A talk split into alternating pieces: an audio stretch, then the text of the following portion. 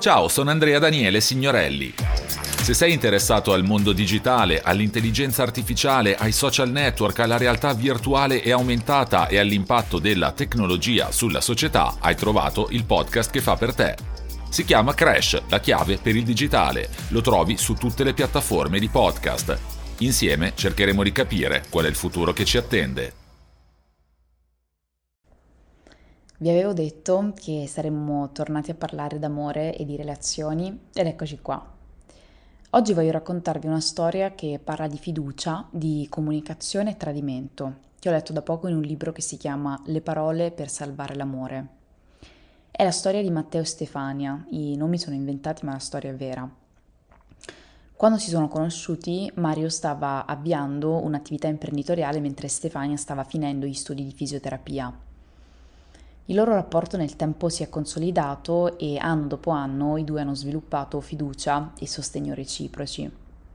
Qualche tempo dopo la situazione lavorativa di Mario è cambiata a causa di una crisi nel settore di cui si occupava, mentre Stefania nel frattempo si è affermata in un importante centro di fisioterapia. Stefania è molto soddisfatta del suo lavoro, ma spesso si sente pressata dalle responsabilità e cerca un conforto nel compagno. Mario però tende a sminuire le sue preoccupazioni, continua a dirle di pensare positivo e che tutte quelle lamentele non porteranno a niente. Mario in realtà vorrebbe in questo modo sostenerla, però in effetti non riesce a ottenere il risultato sperato. Anzi, Stefania ha la sensazione di non essere compresa e che le sue siano preoccupazioni meno importanti di quelle di Mario. Nonostante lei si senta così, al compagno non dice nulla.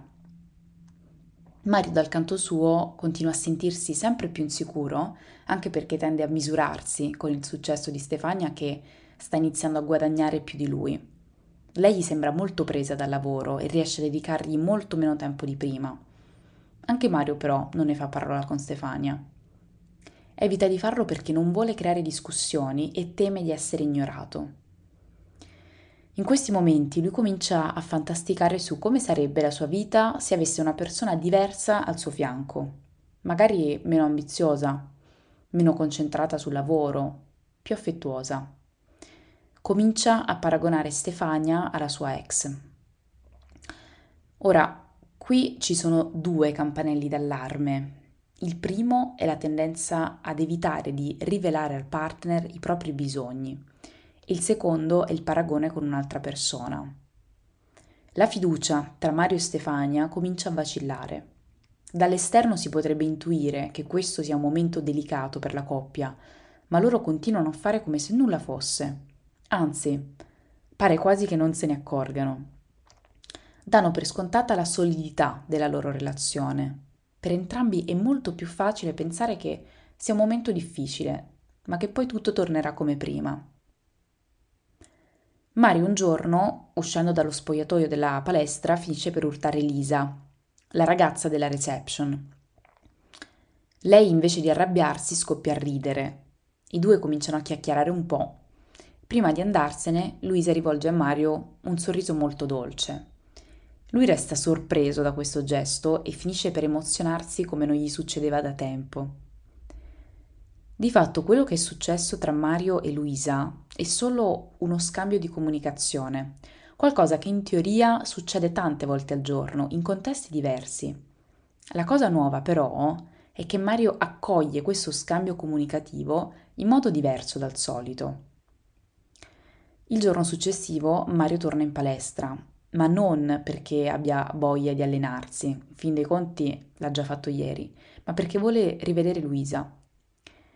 Tra i due si accende un interesse nuovo. Mario inizia a conoscere Luisa, scopre che si è lasciata da poco e che ha la stessa età di Stefania. Mario comincia anche a sentirsi un po' in agitazione. Vedere Luisa gli lascia sempre una sensazione piacevole di allegria ed è contento di trascorrere del tempo con lei. Per zittire quindi questa sensazione di disagio, decide di chiarire la sua posizione. Racconta che è fidanzato e rivela anche qualche dettaglio della sua vita familiare. Luisa però non sembra sorpresa, né tende a distaccarsi, anzi, lo ascolta con curiosità ed interesse. Mario finisce per confidarsi sempre di più con lei e lo fa più spesso che con Stefania. Iniziano a frequentarsi anche al di fuori dalla palestra. Mario non ha raccontato a Stefania di questa sua nuova amicizia, probabilmente lei non lo capirebbe.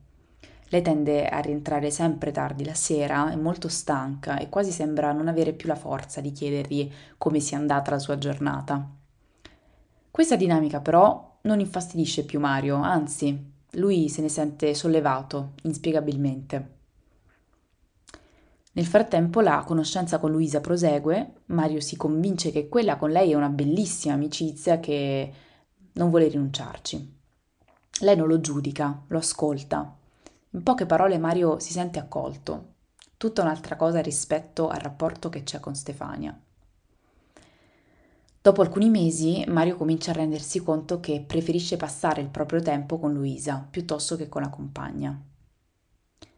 L'epilogo di questa storia è ormai chiaro, ma forse quello che non è chiaro è che non è stato l'ingresso in scena di Luisa a cambiare le cose. L'allontanamento nella coppia è iniziato molto prima ed è opera di entrambi. John Gottman, psicologo che ha studiato coppia, matrimonio e relazione per 4 decenni, dice che le cause dell'allontanamento e del tradimento risiedono nella scelta più o meno consapevole da parte di entrambi i partner di smettere di scambiarsi connessioni emotive. Le richieste respinte, i silenzi, le insoddisfazioni logorano da dentro la relazione, finiscono per erodere la fiducia reciproca. Non comunicare ha delle conseguenze. Può creare distanza e può fare in modo che lo spazio lasciato vuoto venga occupato da qualcuno. Ma forse è meglio che non glielo dico questo, o preferisco evitare di dare vita ad una discussione, quindi meglio che mi sto zitto, fanno danno perché spezzano la fiducia e la sincerità su cui tutto sommato si fonda una relazione sana. Uno dei grandi fraintendimenti delle relazioni è che le coppie felici non litigano. Ci sono tantissime persone che hanno paura del litigio, ne sono proprio terrorizzate perché pensano che un conflitto sia segno di debolezza o di rottura del rapporto.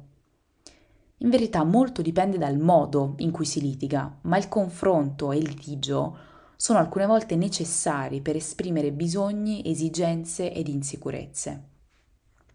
Stefania e Mario ne sono l'esempio. Il loro rapporto entra in crisi quando smettono di confrontarsi per non farsi del male. Riprendo parola per parola quello che dice Alessio Roberti nel suo libro. Le coppie felici sono quelle che litigano ogni volta che è necessario. La differenza è che sanno di poterlo fare senza compromettere la loro relazione. Una coppia equilibrata sa di potersi confrontare su tutto. I due non temono che un conflitto possa pregiudicare il rapporto e si assumono la piena responsabilità di esprimere la propria opinione anche a costo di provocare una tensione momentanea. È bellissimo questo concetto. Assumersi la responsabilità di esprimersi, anche se questo può creare divergenze, anche se questo può rompere l'equilibrio temporaneamente. Ora, questo non vuol dire ovviamente sparare a zero sul partner, il modo di comunicare fa la differenza e questo lo sto imparando anche io sulla mia pelle. Vi racconto la mia di esperienza. Io all'inizio della mia relazione mi sentivo come una piccola pentola a pressione. Facevo finta di niente, quando le cose non mi stavano bene mi chiudevo dentro me stessa e poi a un certo punto accumulavo e sbottavo, con una reazione decisamente spropositata. Ci sono alcune cose che ho imparato nel tempo che mi stanno aiutando ad avere un flusso comunicativo più sano, aperto e costante. La prima è ascoltare. Quando comunichi con qualcuno, indipendentemente che si tratti del tuo partner, sei sicura o sicuro di ascoltare attentamente e di capire il punto di vista dell'altro, o perlomeno provarci? Mettendoci dalla parte di chi parla, se sentiamo il bisogno di esprimere un pensiero importante, dovremmo anche assicurarci che l'altra persona ci stia prestando attenzione. Io capisco che sia frustrante aprirsi, confidarsi, mentre l'altro, chiunque esso sia e a maggior ragione il proprio compagno di vita, sta scrollando la home Instagram oppure sta guardando la sua serie Netflix preferita. Qui molte volte potrebbe funzionare una modalità di questo tipo. Senti, io ho bisogno di parlarti di una cosa molto importante per me e vorrei che mi dedicassi la tua attenzione completa. Oppure, vorrei dirti una cosa che mi sta molto a cuore. È un buon momento questo? Altrimenti, quando possiamo parlare in modo da non essere disturbati da altro? Quando siamo noi ad ascoltare, oltre a mettere da parte le distrazioni, che già di per sé comunica all'altro che ci stiamo dedicando a lui, è bello anche fare domande. Intanto ci chiariamo meglio le idee, se non abbiamo capito bene, però poi dimostriamo anche di essere presenti e attenti a quello che ci sta dicendo.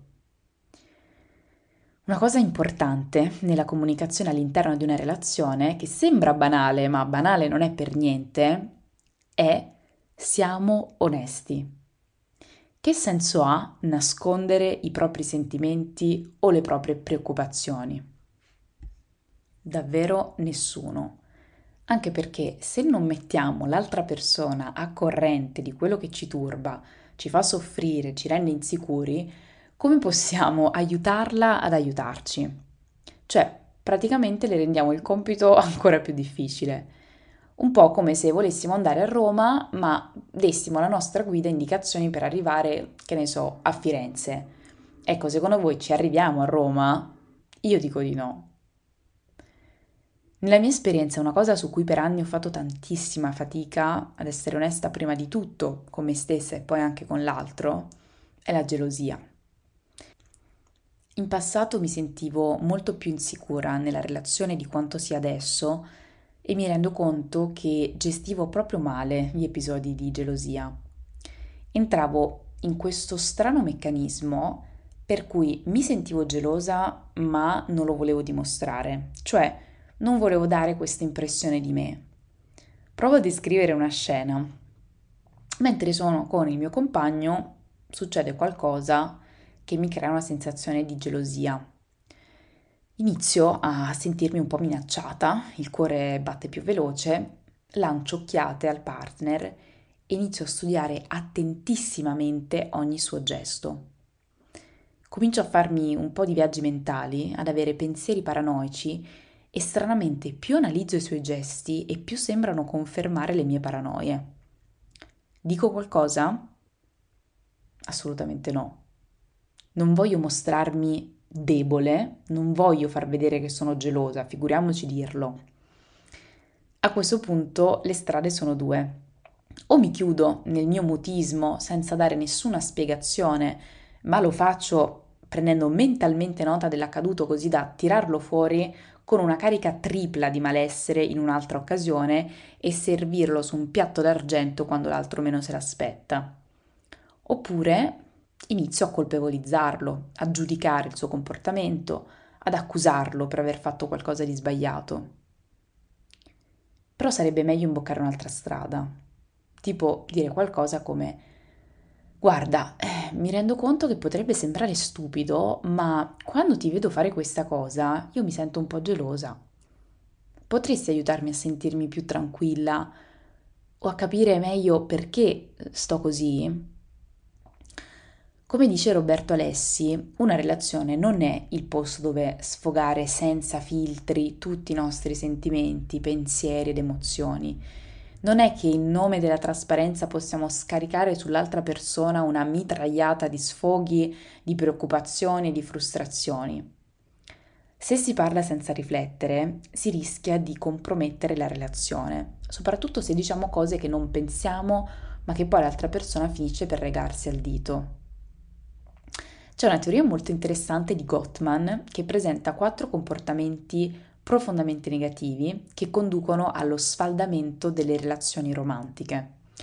Questa teoria si chiama il modello a cascata della dissoluzione relazionale e è anche noto come i 4 cavalieri di Gottman. Allora, il primo cavaliere è la critica, cioè quando viene fatta una lamentela che biasima o attacca la personalità del carattere del partner. I commenti critici spesso si manifestano con una serie di commenti espressi in modo generale, molto vago e assoluto, tipo non sei, non fai mai, oppure sei sempre, fai sempre. Una possibile soluzione per evitare la trappola dell'atteggiamento critico è quella di coltivare proprio un ambiente in cui ci sia spazio e rispetto delle reciproche vulnerabilità, il che significa dare la possibilità di esprimere liberamente le proprie opinioni senza paura di ripercussioni o rifiuto. Il secondo cavaliere è l'atteggiamento difensivo. L'atteggiamento difensivo è una reazione ad una sensazione di critica. È un meccanismo di difesa in cui proviamo a reindirizzare il senso di colpa e a fuggire dalle nostre responsabilità. Il terzo cavaliere è il disprezzo. Il disprezzo è il risultato di critiche continuate nel tempo e si basa su una mancanza di ammirazione e di rispetto reciproco. Il disprezzo si esprime verbalmente, tramite la presa in giro, il sarcasmo, però può essere anche espresso in modo non verbale, come ad esempio sbuffando, alzando gli occhi, facendoli ruotare. E poi c'è il quarto cavaliere, che è lo stonewalling. Lo stonewalling è proprio quello di cui abbiamo parlato all'inizio, perché ha luogo quando i componenti della coppia creano una distanza mentale, emotiva e fisica allo scopo di evitare lo scontro. Ad esempio, far finta di essere impegnati, rispondere con monosillabi o versi, abbandonare la comunicazione in corso o rifiutarla completamente.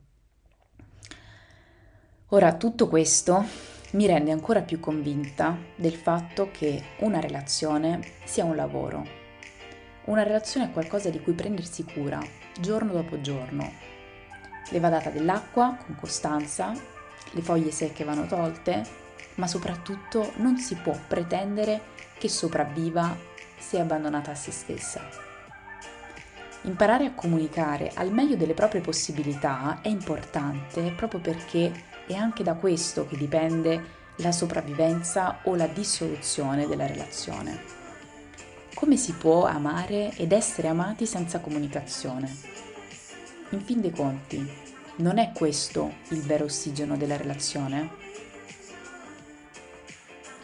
Hai ascoltato un episodio di 360, un podcast sul benessere a 360 gradi di Virginia Gambardella.